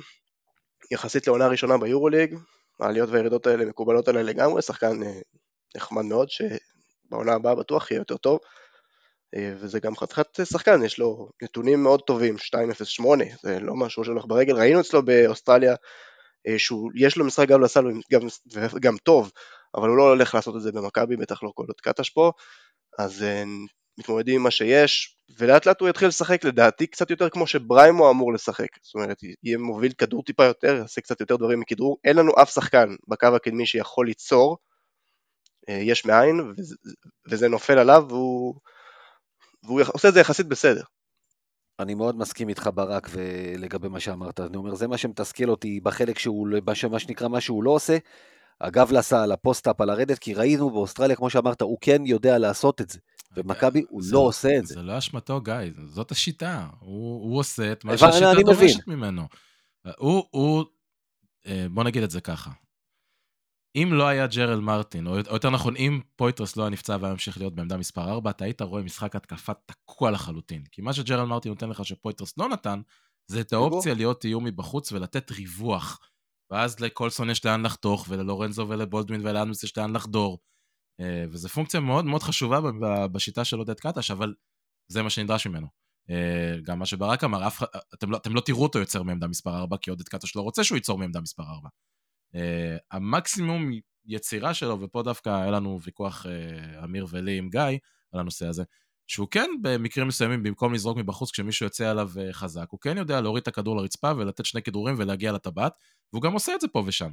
ואז, ואז להחטיא, דרך אגב. תשים לב באיזה אחוזים נמוכים הוא מסיים את זה, הוא מסיים את זה רך. יכול להיות. איך אמיר אומר, תעלה, תרד עם הטבעת ביד, והוא עולה ברכות כזאת שמחרפנת אותי. בגלל זה הוא מחטיא את הדברים האלו, הוא מחטיא אותם יותר מדי, בשביל בן אדם בגודל שלו שכבר הגיע עד למטה. יכול להיות שאתה לא, צודק. זה חלק. אם ג'ק כהן יכול ויותר גבוה ממרטין, אז גם מרטין יכול. אבל אה, לפני, בואו, אני רוצה שנעבור לשחקן. רק, רק, רק עוד, עוד, עוד דבר אחד אחרון לגביו, מעבר לכל מה שאמרתם. אמיר אמרת מקודם, בונזי הוא הראשון אחרי לורנזו שאני יוצא איתו למלחמה. והזכרנו את uh, ברדה, אני לא, אני לא יודע אם הוא שומע אותנו, אבל אם לא, אז, אני, אז לי תעביר לו את המסר. Uh, זה שחקן שלי קשה מאוד לצאת איתו למלחמה. בגלל מה שגיא אמר, יש, לך, יש לו ימים שאם הוא לא מתעורר על הצד הנכון, זה שחקן פחות. ויש לי באופן אישי, כשנדבר על מי רושמים למשחק נגד נס ציונה, התלבטות מאוד מאוד גדולה לגבי העניין הזה, כי ברמת האופי, המנטליות, האינטנסיביות, הוא עדיין לא שם ברמה שאתה אומר, נכון. כל משחק חשוב, או, או ברוב המשחקים החשובים שאני ארשום אותו, אני יודע שאני אקבל שחקן שיבוא לטרוף את המגרש. זה עדיין לא שם. אנחנו נגיע, נגיע לקראת העניין הזה. יש יותר סיכוי שבריימו יירשם מאשר שמרטין יירשם לנס ציונה, לתחושתי. לא אוהב את זה, אבל... אני מסכים איתך לגמרי, כן. אני מסכים איתך לגמרי, וזאת למרות שהמשחק הכי טוב של מרטין בליגה היה מול נס ציונה. בואו, אנחנו, אנחנו עדיין לא שם, אנחנו נגיע לשם. אה, לפני שאנחנו עוברים לדבר על השחקן השלישי, אני רק אה, נגיד שככה באמת בעקבות רעידת אדמה בטורקיה, אז המשחקים של אה, אפס ושל פנר נדחו, כאילו, די, די הגיוני. טוב, עכשיו נעבור... זה הגיוני, לא כמה טיפות גשם פה בנתניה, זה הגיוני. הייתי חייב, סורי, תמשיך. יש לך משהו להגיד גם על, אה, על יעקב שחר? יאללה, בוא, בוא נגמור עם זה כבר, בוא נוציא את זה מהסיסטם. בסדר? כמו שאוהדי הפועל עושים על מזרחי, תעשו אתם, אתם עושים על יעקב שחר, ויאללה, בוא, בוא, בוא, בוא נגמור עם זה כבר, נו. אל תעשה לי ככה. טוב, יאללה. אמ, השחקן השלישי, מלך, מלך ישראל ומלך אירופה, אמ, ג'ון די, כאילו, איך אפשר... האיש שמגיע רק למשחקי בית ולא יכול לשחק בחוץ, ו... מה, על מה אתה מדבר? דיברו עליו על זה שהוא כבר לא כמה- שחקן יורוליג. על מה? מה אתה לא מדבר על שחקן. בית חוץ? שמע, גם אני חשבתי שהוא uh, כבר uh, עבר את השיא שלו ולא יכול לשחק ברמת יורוליג, מה, הוא, מה שהוא עושה השנה, ודרך אגב, הנה דרור ראינו שכתב על זה, אתה יודע, אוהבים לקטול את קטש בכל הזדמנות. איפה הקרדיט של המאמן על הפריחה של הקפטן שלנו? Uh, זה תמיד, זה, אין, אין חלק, זה הכל, אתה יודע, ש- שהקבוצה מצליחה זה תמיד לא המאמן, זה הכישרון של השחקנים. ברור, נכון. ג'ונדי זה אותו ג'ונדי, זה שש שנים במכבי, שנה שישית. ו- ואני חושב שזאת העונה הכי טובה שלו, בגיל בוא- 31. בואו ו- בוא, בוא ניתן רגע מספרים, כאילו אמנם, לא יודע אם להגיד רק, כן, אבל 5.7 אה, נקודות למשחק, 1.6 ריבאונדים, אסיסט. הבן אדם עם 47 אחוז לשלוש העונה. עכשיו, זה לא שחקן שזורק לך אה, 15 שלשות לעונה. 47 אחוז לשלוש. דיברו, על, דיברו אצלנו על מי יקלע אצלנו שלשות בתחילת העונה, לא? יאיר. רגע. לא, הוא, הוא נותן, אבל, אבל עוד פעם, זה מעבר לקליעה. זה כל הדברים שהוא עושה, מה שנקרא, אם זה off the ball, בסדר? שהוא פתאום צץ לך משום מקום וחוטף לך את הכדור, או פתאום הוא לוקח לך ריבאונד למרות שהוא קפץ השחקן שגבוה ממנו ב-20 סנטימטר, הוא נותן עונה אדירה. זה שחקן שלחלוטין, לחלוטין צריך להגיד לו, תחתום על חוזה מהיום ועד שאתה מסיים את הקריירה. הוא, הוא, הוא הפנים של מכבי. הוא לא סתם הקפטן, הוא הפנים של מכבי בשנים האחרונות. אפשר לומר אה, רשמית שהוא חזר מהפציעה? נראה לי, ש... נראה לי שאפשר להגיד. אחרי הפציעות, כן. כן, אבל יש בעיה אחת, דבר, אה, כן. יש בעיה אחת עם אה, דיברטולומיאו, מכבי בבעיה כשהוא טוב. אה, למה? כי עכשיו יכול להיות שלא נוכל להביא את תמיר בלאט. מה הקשר? או... לא, למה? אתה רואה את. אה, דיברטולומיאו ותמיר בלאט ביחד על אותו מגרש, מרגיש לי קצת קטן. אני מקבל, אין לי בעיה. לא, לא ביחד, אתה יודע, ביורוליג, בליגה אתה אולי יכול ביחד, ביורוליג לא, לא תשחק איתם ביחד, זה קטן. אבל אתה יכול לחלק ביניהם דקות. תשמע, ג'ון די הוא לא ילד, הוא בן 31 והוא גם לא יהיה צעיר יותר, ויש לו אה, חסרונות גם בהגנה. אבל כן, כשאתה הופך, אתה לוקח אותו ואת אמיר בלאט לצורך העניין, וגם אם ביורוליג כל אחד מהם יהיה שחקן של 10-12 דקות בערב, זה, זה מה שצריך מהם, אתה יודע, זה, זה בסופו של דבר. רגע, שנייה, שנייה, אבל, אתה, לא- אבל, אבל צריך, צריך לשים את זה בקונטקסט הנכון. שוב, בהנחה שאנחנו מדברים על שנה הבאה, ובהנחה שעודד קטש המאמן, לשני השחקנים האלה יש תפקיד שונה לחלוטין בסיסטם שלו. אה, תמיר בלאט הרבה יותר בתפקיד של הבול הנדלר כמו לורנזו, כמו בולדווין. ג'ון די יכול לזוז בשקט לתפקיד הזה של ההוא שנמצא בפינה ומחכה לקבל כדור לקליעה. אני מסכים, רק לא אמרתי שהם לא יהיו. ביחד על המגרש, לא, לא, לא אמרתי שידרכו. ביורוליג זה הכל, זאת אומרת, אחד יהיה בולנדלר, אז ליד תמיר יהיה סתם בולדווין, וליד ג'ון די יהיה לורנזו, סתם אני זורק, אם כן. נגיד שהם נשארים. מצד, מ- מצד שני, שניהם על הפרקט, יש לך פה שני שחקנים שנכון לעונה הזו לפחות עם 40, עם אזור 45% לשלוש. כן. אה, שזה... שוב, הכל, די- הכל תלוי סיטואציה, כן. כמובן, זה, ברור לגמרי, זה נותן אבל, אפשרויות. אבל הוא נותן עונה אדירה, הוא שחקן, באמת, הוא... הוא... כמו, ש, כמו שאומרים על בונזי שהקהל התאהב, לי, לי שוב נזכיר את לינוף, אה, שאומרת את זה כל פעם שהיא אמרה שזה מה שהקהל של מכבי הולך לעשות, אז לגבי ג'ון די, כמו שגיא אמר, הוא לקח את כל מה שאמרו עליו, ו, ופשוט עושה, הוכיח לכולם שהוא צריך לדאוג לכולם לכובעים שיאכלו את ה... סתם למבקרים את הפה עם פומפה, ודרך אגב, אתה יודע, אנחנו, אתה דיברת, אנחנו דיברנו על הצד ההתקפי.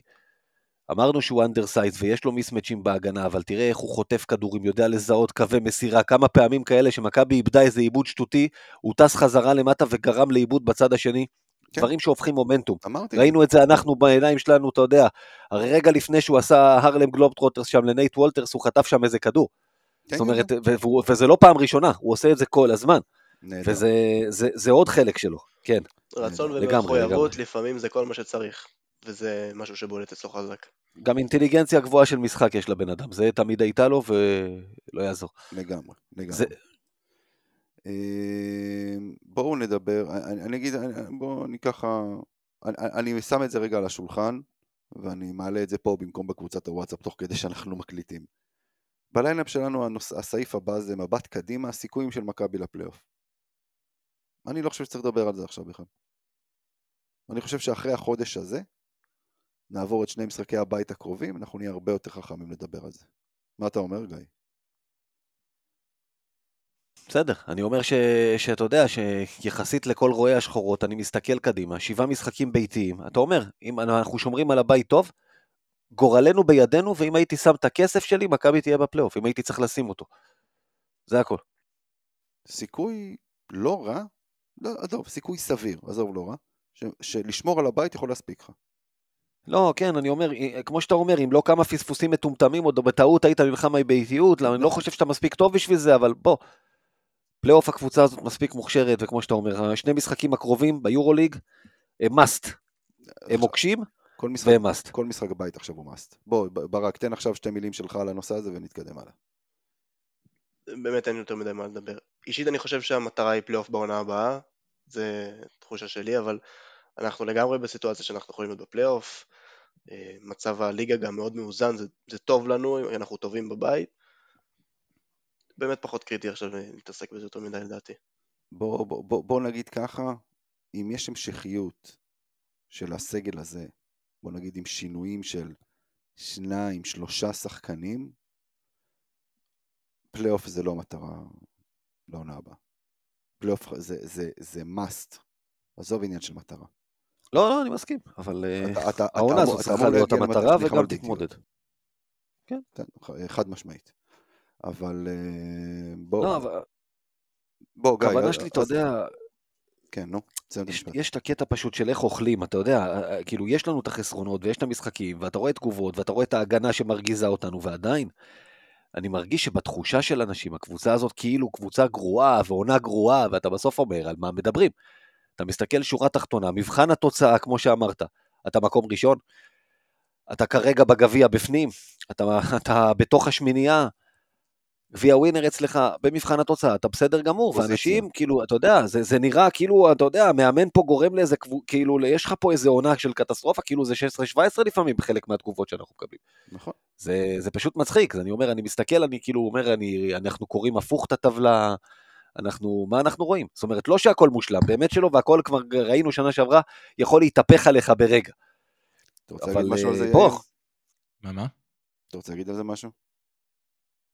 לא תמיד זה פוזיציה, אני, אני מסכים עם אמיר, אני לא חושב שיש מה לפתוח עכשיו את איך צריך לאכול את זה. אה, למה כבר אנשים. מגיבים ככה, למה אנשים לא מגיבים ככה, כי זה דיון, עזוב, זה דיון מאוד מאוד ארוך, אני גם לא חושב שאנחנו ב... זה, זה לא הזמן, בכל מקרה, אני רק אגיד לגבי הסיפור הזה של הפלייאוף. אה, הדלי מלא. עכשיו זה רק שאלה אם אנחנו אה, נצליח אה, אה, לבעוט בו או לא. באמת, זה תלוי בנו. באת אה, לבאס. לא, להפך. אני אומר, הדברים תלויים בנו. אנחנו עשינו את מה שצריך כדי למלא את הדלי, אוקיי? Uh, עכשיו, אתה יודע, יש לנו יותר משחקי בית. אני לא חושב שאנחנו ננצח את כולם, לא סביר לדעתי. Uh, אבל uh, הבאנו את עצמנו למצב שהדברים הם תלויים בנו. Uh, זהו, יש סיבות למה אנשים לא, לא מרוצים, או, או למה אנשים לא רק מסתכלים על מה שקורה ברמת התוצאות. למרות שזה מה פעם, שחשוב. לא... בסוף. אה, כן ולא, בסדר, אבל דיברנו על זה מספיק פעמים. יאללה, אה, בסדר. בואו כן. נדבר אה, אה, לקראת הכוכב האדום, אה, שתגיע לפה... מוקש.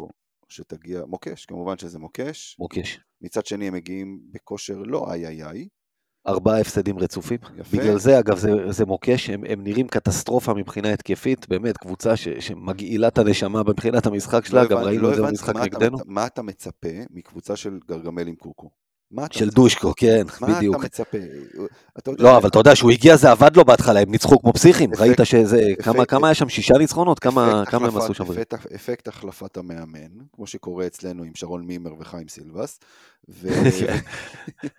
ואתה יודע, זה נגמר.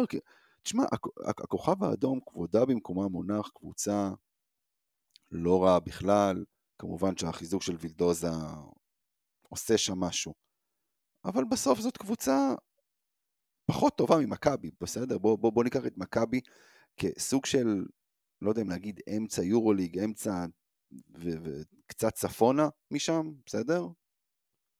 פלוס מינוס, אם ניקח אפילו את המיקום בטבלה כרגע, כשאתה שם על מאזניים את, את מכבי מול הכוכב האדום, אתה מסתכל על שתי הקבוצות, איזו קבוצה יותר טובה? שמע, הנתונים, המספרים מדברים, המספרים מראים את זה. חוץ. מהצד ההגנתי שלה, שהיא יותר טובה הגנתית ממכבי במספרים. כל המספרים התקפית בוודאי שהיא בנמוכות ביורוליג, אבל שוב, אתה יודע, גם היא ראתה הזדמנות, היא פתחה שם את הכיס, אה, לא רק אה, וילדוסה כמובן, קמפסו, וכבר סיכום עם פולונרה, הממשלה... ואז הגיע, הממשלה ואז הגיע היורוליג ואמרה להם, אה, הממשלה לא, הסרבית פתחה את הכיס, בוא תדייק. כן, כן. ואז אמרו להם, לא, לא, לא, חביבי, מה שנקרא, אבל, אבל זה היה נראה אחרת לגמרי לפני חודש, פחות או יותר מבחינתם. עכשיו הניצחון הזה חשוב פעמיים. אתה צריך לבוא ולנצח אותם קודם כל כי דיברנו על זה, לשמור על הבית, אתה צריך לשמור על הבית כי אתה רוצה פלייאוף.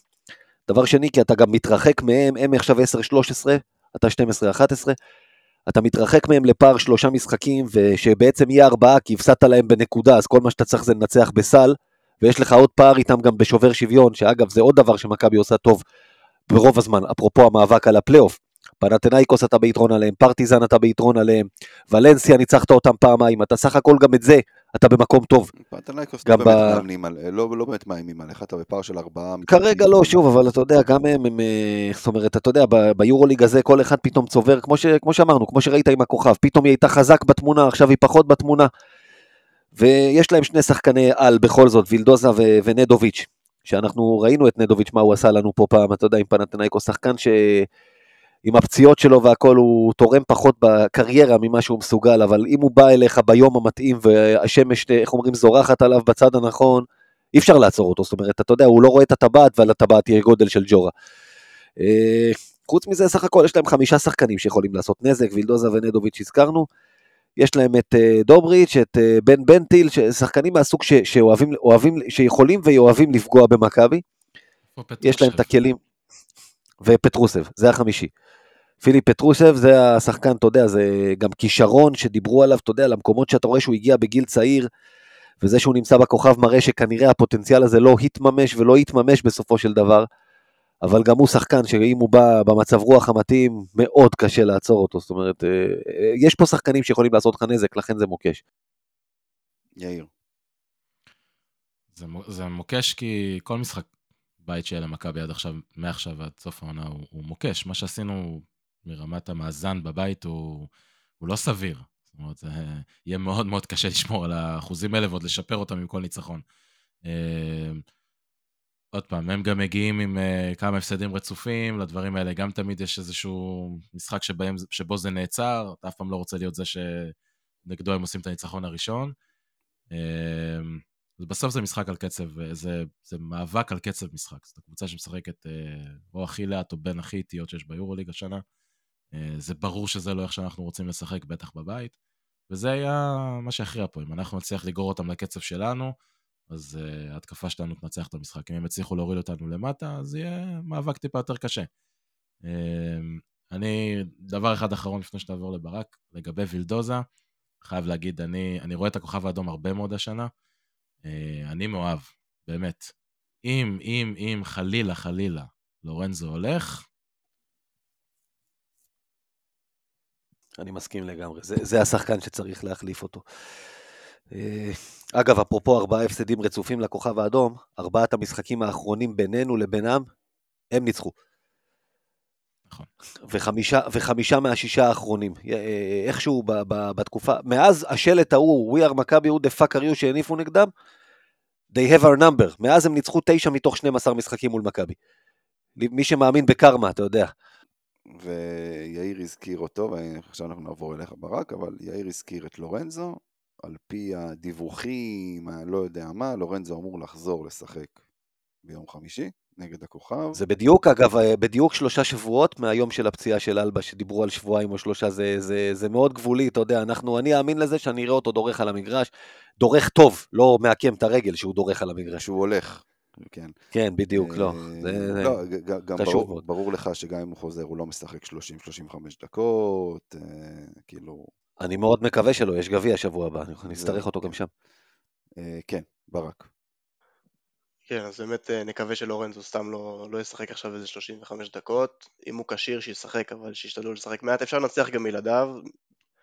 אה, הכוכב האדום קבוצה, אני אוהב לראות אותם העונה, הם אה, קבוצה מלהיבה כזאת, אנרגטית, בעיקר בבית. בחוץ הם לא תמיד מצליחים לכפות את עצמם על, הקבוצה היריבה, ואנחנו בבית משמעותית טובים יותר. אחת הסיבות לדעתי בירידה ביכולת שלהם, זה העובדה שהם הוסיפו שחקן מאוד משמעותי לקבוצה, רק שהוא לא משחק ביורלי. ומשחקים איתו בליגה ולא משחקים איתו ביורוליג, זה קצת מבלבל את הקבוצה עם כל הבלגן שהיה שם גם עם הכסף, הם התעסקו קצת בדברים שהם פחות כדורסל וטיפה ירדו ביכולת.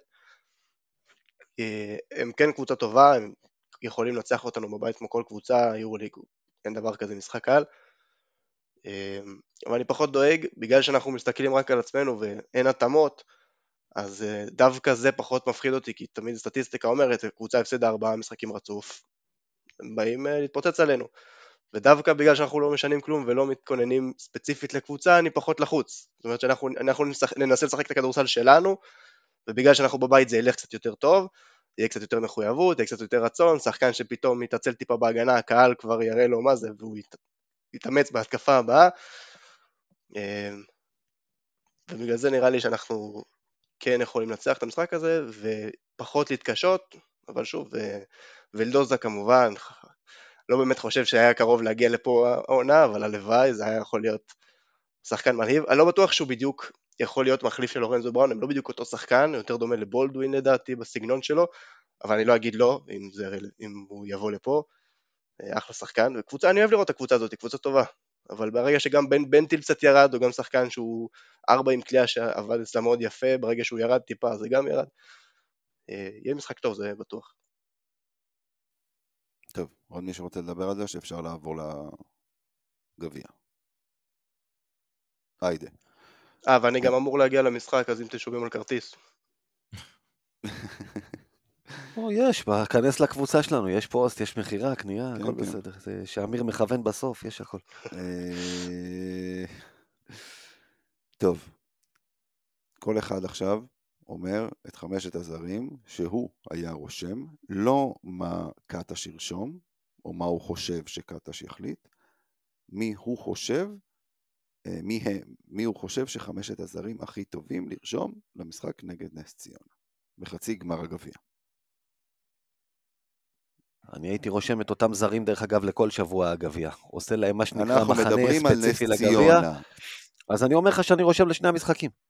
את אותם זרים, כי אני, אני מתמקד בקבוצה עכשיו שתהיה מוכנה לגביע, וזה די פשוט, זאת אומרת, בהנחה שלורנזו כשיר, לורנזו, כן. עם בולדווין, ג'יילן אדמס, בונזי קולסון וג'וש ניבו.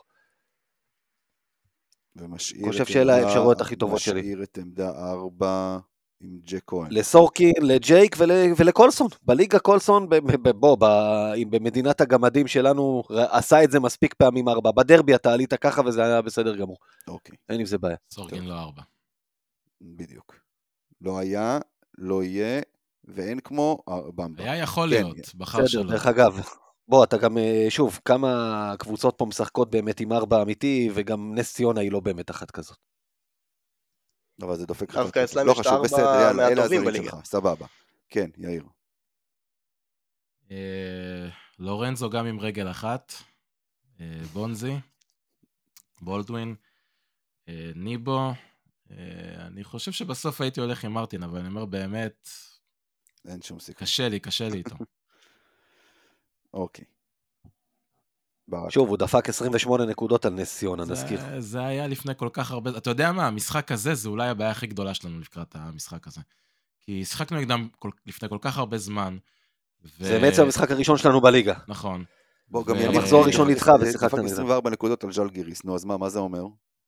לא. אני, אני אומר בכלל, באופן כללי כקבוצה, אה, אתה יודע, העובדה שבפעם האחרונה שפגשנו אותם, אז נכון שהיה שם, הם עשו ריצה מטורפת ברבע השני, אבל פתחנו 18 הפרש ברבע הראשון, הם חזרו, פתחנו עוד פעם איזה פער דו-ספרתי, ובסוף ניצחנו דו-ספרתי.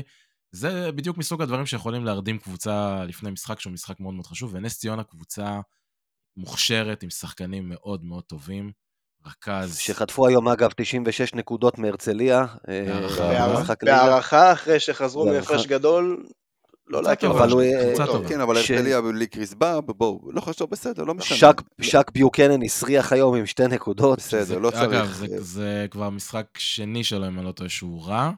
לא טוב. לנו. לא טוב. נכון, מסכים איתך. טוב, אה, כן, ברק. אה, בראון ובולדווין אין פה שאלה, כנ"ל על ג'וש ניבו. אני לא משאיר את קולסון בחוץ בשום צורה, ואז זה משאיר אופציה אחת מבין מרטין, אדמס, היליארד ובריימו. אני לא אופתע אם בריימו ואדמס אחד מהם אה, יירשם בגלל שזה קטש, ברק, כן. אתה אל תהיה לי פוליטיקאי, אני רוצה, מי אתה? תבחר לי חמישה זרים שאתה רושם אני, במשחק. אני מוסיף לחמישי את היליארד. היליארד מבחינתי שחקן שצריך לשחק הרבה, זה לא מה שקטש יעשה, אבל זה מה שאני עושה. אני שם את היליארד חד משמעית. אוקיי. אמ, אני הולך בדיוק עם, ה- עם, עם החמישייה של יאיר. כאילו, עם מרטין, ניבו, בונזי, בולדווין וכאילו ובראון, אין פה בכלל... אה, זה ה obvious דרך אגב. זה. לא שאדמס. לפני מרטין זה ה obvious. זה לא זה מה שאני obvious חושב. בכלל. ארבעה כן. מבחינת מרטין, זה לא obvious. אני חושב שזה בעיקר אה, תלוי בכשירות של לורנזו בראון. הוא יירשם בכל מקרה, אני מניח, אלא אם כן, אה, לא יודע, הוא לא מסוגל לדרוך על הרגל. אבל אה, רמת הכשירות שלו, לדעתי, זה מה שיכריע אם אדמס נרשם גם כן אה, למקרה ולורנזו באמת לא מסוגל פיזית לסחוב משחק אה, קשוח, אה, עם הרבה עומס והרבה לחץ, אה, או אם הוא כן מסוגל לעמוד בזה, לדעתי זה מה שיכריע בסופו של דבר. מבחינת קטש כמובן. תראה, בגדול, עוד פעם, אני אומנם את, את לימודי הרפואה שלי סיימתי מזמן, ואני לא זוכר מזה הרבה, אבל, אבל אם, אם אדמס, אה, אדמס, אם בראון כבר לפני משהו כמו איזה שבוע, ראינו אותו כבר אה, בתמונות כאילו באימון קליות, אה, הגיוני שהוא כבר ביום חמישי יכול לשחק. שוב, הגיוני- כל שאלה, שוב, הגיונית, כמה, אבל- כמה הוא חד, כמה הוא מרגיש ש... שזה מאחוריו, אה, אתה יודע. לא, לא, בסדר, ברור, ברור, עוד פעם, יש פה הרבה מאוד משתנים. אה, טוב, עוד משהו שאתם רוצים להגיד על המשחק לקראת אה, חצי, חצי הגמר? כולנו מבינים שזה אחד השבועות הכי קריטיים לעונה הזאת. הכי קריטיים, בוודאי. חד משמעית. אתה יודע, במיוחד שאיבדנו את הגביע שנה שעברה, אנחנו דיברנו על זה, אמיר ואני, בשידור של הרבע גמר. אתה יודע, תמיד אומרים, לא, האליפות לא שלכם בטאבו, כל תואר הוא שלנו בטאבו. התארים במכבי הם שלנו בליגה. אם לקחו לי אותם מהכיס, אני חייב להחזיר אותם השנה בחזרה. חד משמעית קריטי. וגם ייתן הרבה ביטחון להמשך לקחת את הגביע הזה. אני חושב שגם בהקשר הזה של אה, מה, שדיב... מה שהזכרת מקודם, אנשים שמתלוננים, לעומת אנשים שמסתכלים ואומרים הכל בסדר, הכל טוב, אני חושב שזו נקודה מאוד, אה, שיכולה להטות את הכף לאחד הכיוונים האלה בצורה מאוד משמעותית. חוץ אה, מזה שגביע, אז חוץ בוא נקווה שנעמוד בזה כמו שצריך ונביא גביע. חוץ מזה שגביע זה 50% ממה שקטע שצריך בשביל להאריך אוטומטית את החוזה לעונה הבאה. אליפ- אליפות או פלייאוף לדעתי, הגביע לא היה שם. היה שניים מהשלוש, גביע, אה, כן, פלייאוף אני חושב שאמיר ו- צודק, אבל זה. עזוב, נו. זה סתם אוקיי. לא, אני. צוחק. כן, אז אם ירצו להיפרד ממנו, לא יצטרכו זוכר. לשלם לו אה, פיצויים. עזוב, נו. לא, לא. אני צוחק, אני אומר, בוא'נה, איזה סאחים, אנשים נהיו פה, יאללה. טוב, בסדר. אמ, אני חושב שאפשר לסיים את הפרק, נכון? אין עוד משהו ב lineup. לא, לא, לא, לא. טוב, אני הולך, תקראו לי כשתסיימו. אז אה, אמיר שמע כמה היללנו את ההימורים של גיא שבוע קודם, שעשה ליינים שהפילו אותו, ואמר, אני... אני אעשה אפילו יותר מזה. hold my אני beer, אפיל עליך לגמרי. hold my beer. בדיוק, משהו אני. חייב, אבל אני, תראו, תחזיק לי את הדף טוטו. אבל האמת היא שאנחנו רואים, אני חייב להגיד שאנחנו רואים את התוצאות של המספרים שהיו בפועל סביב ההימורים האלה, אמיר, אני חייב להחמיא לך על ההימורים, זה באמת top יורוליג, אתה רואה את המספרים, זה אשכרה אחד לאחד, זה חבל על הזמן. ה line של בונזי היה פנטסטי. ומה זה עוזר לי בחיים? אז אה, יפה, אז כשנגמר המשחק והלכתי להסתכל על ה... על לחשב כמה הוא עשה בממוצע, אני לא אשקר, יחד עם הניצחון על ולנסיה, היה איזה ריקוד קטן בבית, כי אתה אמרת under ואני אמרתי over. בכל מקרה, אם הייתי- יכול לשים לך פה את המם של אה, ירון ברלד עם הלך קיבינימט, הייתי שם לך את השם. בכל מקרה, יכול בעריכ- בעריכה תכניס את הלד, רק את- הסאונד של הלך קיבינימט. אבל לגמרי, תקשיבו, זה זה נהיה מצב, אתם יודעים, אני בא אחרי המשחק עם הטופס, אתה כמו בטופס טוטו, אתה ככה יושב, לגמרי. זה תחרות קשה פה, אחרי- תחרות קשה פה. אז ביום שלישי הייתי מבואס, כי יאיר אמר, הנה, אמיר יפתח פער, תראה, כבר נוצרה מקדמה עם מיליארד, נוצרה מקדמה הפוכה עם בונזי, ואז אני נכון, יושב אחרי נכון. המשחק ולנסיה, יש, יש, יש, יש 15, כן. יאללה, רק נראה כמה זכו יחד איתי, מה שנקרא. 15 רוב הזה. אתה מרוויח, אתה מקבל 20 שקל, אפילו מנה פלאפל אתה לא יכול לשים, אין לי לקנות עם זה. כן, יאללה, יאיר, נו. אז גיא ניצח את השבוע הקודם, תוצאה יפה מאוד של 6 מ-7, אני הייתי מקום שני עם 5, אמיר עם 3. יש לנו שוויון בצמרת בין אמיר לגיא עם 58, אמיר עדיין מוביל, כי בשובר שוויון שלנו מה שמכריע זה ניצחונות שבויים, ולאמיר יש יתרון שם על גיא. ואני טיפה מאחוריכם עם 55. נעשה, יאללה, זה, תאמין לי, בית שאן סרט מלחמה, אתה יאיר, תאמין לי, אתה... טוב. בשקט בשקט. מצטער, דיברנו לפני שהתחלנו להקליט עם ברק, והוא אמר שהוא פחות מתחבר לכדורגל, יש לנו פה יותר מדי סקורים של כדורגל דווקא בפרק איתו. אני נושם עמוק, זה בסדר. טוב, יאללה, אז בואו נעבור להימורים שלנו להשבוע. אמ, ככה. בגדול, בגדול, בחודש פברואר, שככה דיברתי עליו בפתיח, יש ארבעה משחקים עם אופציה לחמישה. אני רוצה שעכשיו אנחנו, אה, כל אחד מאיתנו יגיד כמה משחקים מתוך חמישה אנחנו מנצחים ואיזה. אני מזכיר, אני אזכיר את המשחקים. הכוכב בבית, חצי גמר גביע נגד נס ציונה, גמר גביע, במידה ומנצחים את החצי, נגד הפועל ירושלים או הפועל חיפה. אה, אגב, אני מהמר על הפועל חיפה. אחרי זה יש לנו כמובן את ביירן בבית והרצליה בחוץ. כן. אתה רוצה גם מספר וגם זהות אה, של לא, עזוב? תעבור משחק, משחק, משחק, משחק, מנצחים או מפסידים. אתה רוצה שאני אתחיל? כן, חמישה ניצחונות. הלאה, תקדמו. יופי.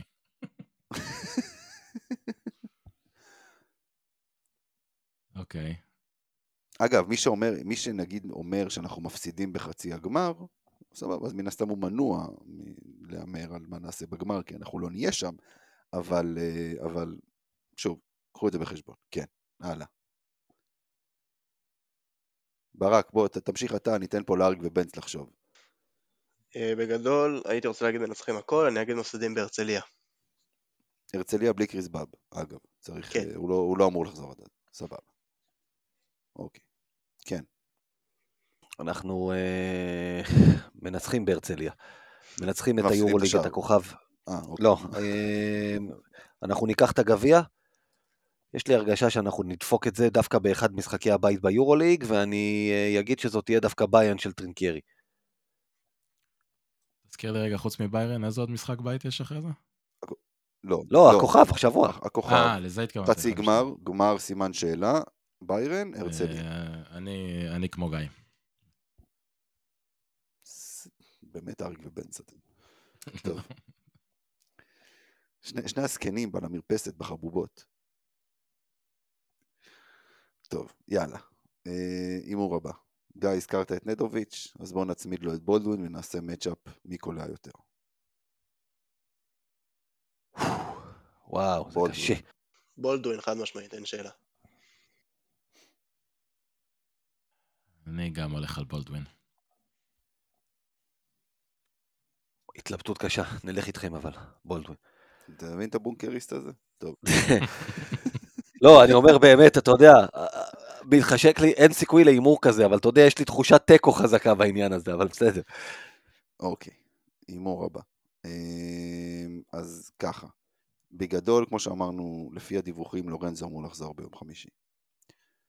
נחבר את זה למשחקים הלא טובים שהיו לשני הסנטרים שלנו, אמ, מאז שלורנזו נפצע, אם נוציא רגע את סורקין אה, מול אולימפיאקוס. אז אנדר עובר 14 וחצי נקודות לסורקין וניבו ביחד ביום חמישי. under. over. over. over חד משמעית. שחקן אחרי, הודעה של חתימת חוזה, משחק טוב. לא יודע, בדרך כלל ישראלים חר- בדרך כלל ישראלים חרבנים במכנסיים אחרי שהם מאריכים. עשר נקודות לפחות לסורקין וניבו, בוא נראה. אוקיי. יאיר, אתה רוצה לשנות דעתך או שאתה נשאר בבידוד? לא, לא, אני חושב שאתם אולי חושבים לא. שלורנזו יהיה יותר מדי דקות על המגרש, אבל בסדר. לא, יהיה את ה-20 דקות. אני, לא אגב. אם אתם שואלים אותי. כן, כן. ביום, אה, ביום חמישי זה לא הולך, לא, לא ייגמר צמוד, נגדיר את זה ככה, להערכתי. אה, טוב. הימור הבא. אנדר עובר 13 וחצי נקודות לווילדוזה, ממוצע שלו 14, ארבע- קצת מעל 14 וחצי אם אני זוכר נכון. אני גם הולך under. אני אגיד over. over. over. וילדוסה הוא אגב 14 וחצי הממוצע שלו, כן, אני אלך under. רגע, מה, כולנו אמרנו under? אני אמרתי over. לא, אה, לא, ברק over, אמר סליחה. over. סבבה, אוקיי. טוב, יכול להיות שזה יהיה. בגרבג' 2 אבל אובר. אוקיי. נעבור עכשיו למשחק נגד נס ציונה. אה, הקלעי המוביל של נס ציונה זה טיילר ביי, אז אנחנו שוב נצמיד לו את הקלעי שלנו, את בולדווין. matchup, מי קולע יותר? טיילר ביי. גם אני הולך על זה. גם אני הולך על זה. יאללה, אני אלך על בולדווין. רציתי להגיד ביי, אני אגיד בולדווין. בסדר, מה אכפת לך? נו, גם ככה אתה יכול לעשות מה שאתה רוצה, זה נכון. זה לא שיש לך פה איזה שני נודניקים שיעשו לך את המוות אם הם ינצחו אותך בהימורים. אה, והימור אחרון. אה, דיברנו על ג'ונדי, דיברנו על כושר הכלייה המטורף שהוא נמצא. כמובן שעכשיו אנחנו מנכסים אותו. אנדר עובר שלוש וחצי שלשות בממוצע במשחק, בשני המשחקים, זאת אומרת, גם חצי הגמר וגם הכוכב האדום. אנדר. שלוש וחצי שלשות בממוצע ממוצע בשני המשחקים. לג'ון די. אנדר. אנדר, לורנזו בראון יהיה בלפחות אחד מהם, זה יוריד מהזריקות של אה, ג'ון די, אני אומר under. אני גם מהמר על under. בשביל הקטע אני אלך over. הקטע, אחר כך הוא יבכה למה הוא זה. טוב, לא, לא, אה, אני יודע שאני הולך אה. לטעות בזה, אבל בסדר, יאללה, ננסה, מה- מה יש להפסיד? או, מה יש לך להפסיד? נקודה. טוב, בסדר, כן, אוקיי.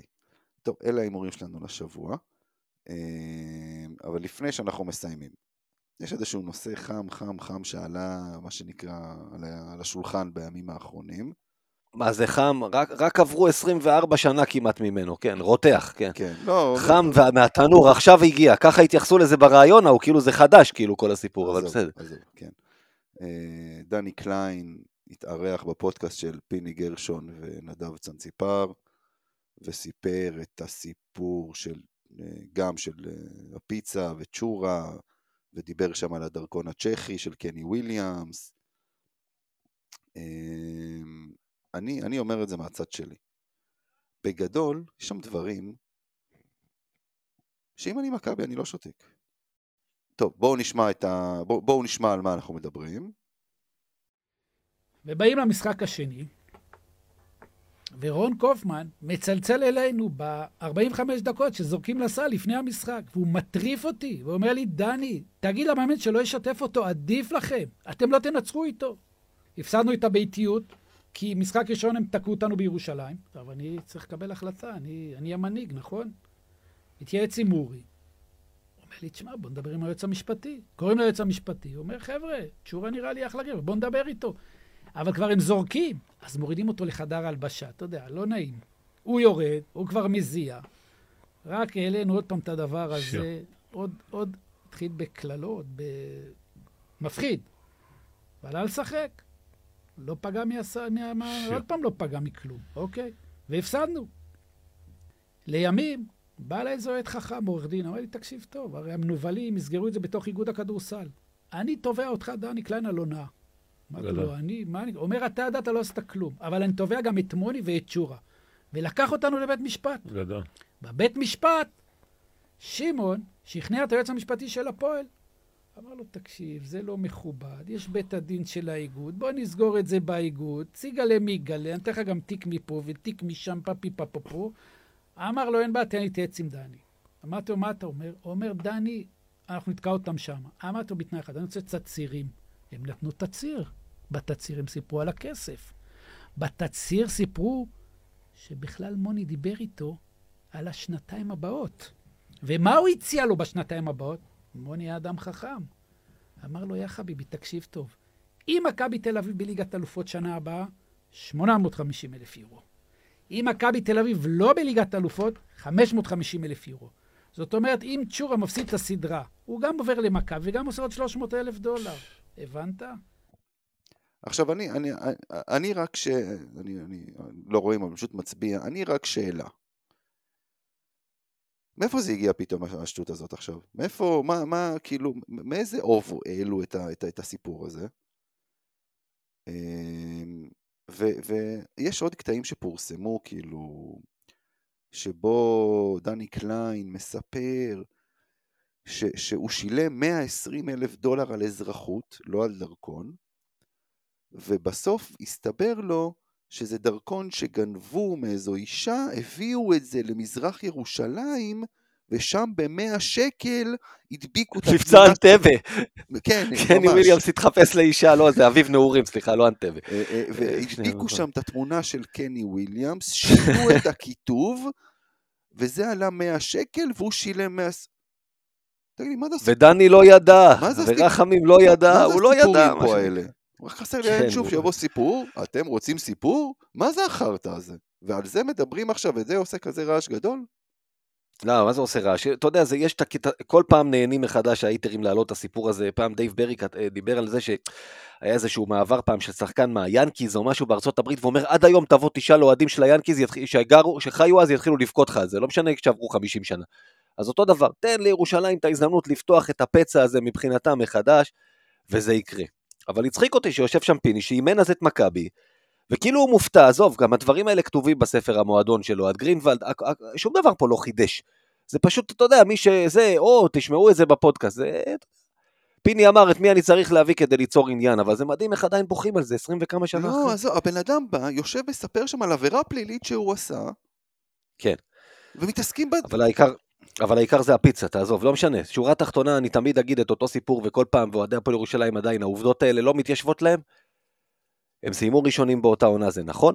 מכבי בליגה הייתה חצי קלאץ', הפסידה ארבעה משחקים, והם רק שניים, אבל את שניהם למכבי. איך הזכרנו תמיד את מכבי חיפה בעונה ההיא שגנבו לנו אליפות על גמר אצלם בבית. בסופו של דבר, מכבי וירושלים התמודדו באותה עונה בכל המסגרות, כולל גמר גביע, שבע פעמים. מכבי ניצחה שש. בעיניי זה אומר מי, באופן ברור מי היותר טובים, ומי יכול לבכות על שטויות כמו פיצה, ו... ו... וזהו, תמשיכו הלאה, חברים, די, חלאס, אפילו לקחתם מאז פעמיים אליפות, די. תמשיכו, תתקדמו. יאיר, אתה רוצה להגיד על זה משהו? ברק? מישהו? משהו? איש לא רלוונטי, סיפורים לא רלוונטיים. תודה לו שהוא הפך, אה, שהזכיר לנו כמה האליפות של 99 הייתה עוד יותר מתוקה, כי זה גרם להם אה, להתעצבן ולבכות עד היום. אני בעד שיביאו אותו גם לספר את הסיפורים של הגמר גביע עם העבירת מגן של אה, וולדמן והעבירת אה, תוקף של מאיר טפירו. להשלים לו ו- טרילוגיה. כן, רגע, זה, זה לא היה שם באמת, כן, עם ה... אתה אולי יודע, לא. של לרמוז, שזה גם לא קשור יודע, לא לשופטים הקשבתי, ולבנק. הוא לא זה יהיה מעניין, בפרק הוא הבא. לא רלוונטי. אולי נביא אותו אלינו ש... שיספר איך הוא כיפה- איך הוא פעם כמעט הוריד לי סטירה. יאללה, בוא נביא אותו, תספר לו, תזכיר לו את הסיפור לא, הזה. וואי, לא, זה קטע ענק עם הסל של ג'יימי ארנונד. טוב, לא חשוב, נספר על זה בהזדמנות. נעשה פעם פינת היסטוריה, אני אספר את הסיפור הזה. אה, טוב, אנחנו מסיימים כאן את, ה, את, ה, את הפרק הזה. אה, נזכיר שאנחנו כמובן משדרים, גיא ואני, את המשחק אה, ביום חמישי נגד הכוכב, ואנחנו נשדר גם את חצי הגמר. אנחנו ניסע עד ירושלים, בירתנו הנצחית. או חולון. לא, לא, ירושלים, לא, לא, אמרנו, מאתמול זה רשמית ירושלים, לא שהיה לנו ספק, אבל כן. כן. אה, ניסע עד ירושלים, נשדר את המשחק. אה, אז... אבל קודם כל כמובן, יש לנו את הכוכב ביום חמישי. אה, וזה הכל, אז אתם יכולים כמובן גם לחפש אותנו בפייסבוק, בקבוצת האוהדים של מכבי, בטוויטר, באינסטגרם, בטלגרם, אתר מכבי Pod כמובן, ובקבוצת הוואטסאפ, קהילת הוואטסאפ שלנו, אה, של מכבי Pod. ברק, המון המון תודה. תודה לכם. יאיר, תודה רבה. תודה, תודה. וגיא, לך תתלבש, אני רואה אותך עם גופיין, קר לי. שמע, תודה. קודם כל. רק נזכיר, אנחנו נשדר לא רק את חצי הגמר, אלא אם וכאשר, גם את הגמר, למה? עד הגביע. למה? אבל למה? אבל למה? לנכס. אבל למה? לנכס. בשביל מה זה נו. טוב? בחייאת רבקום. על איף. זה אתה תנצח או לא? תרשמו, איך פיני אמר פעם, תרשמו יום, אה, איך זה היה? יום ראשון אנחנו נפגשים פה בכיכר, תרשמו יום חמישי אנחנו נפגשים בירושלים, ובניגוד למה שאמיר אמר, עם הפועל ירושלים, בגמר הגביע, אצלם בארנה, וניקח להם עוד פעם על הראש, וזאת לא תחזית, זה ספוילר, אבל אנחנו נדבר על זה בשבוע. הפועל חיפה תנצח. אני גם אומר, אבל לא חשוב. יאללה, נדבר עד השבוע הבא. תודה רבה חברים, ויאללה מכבי.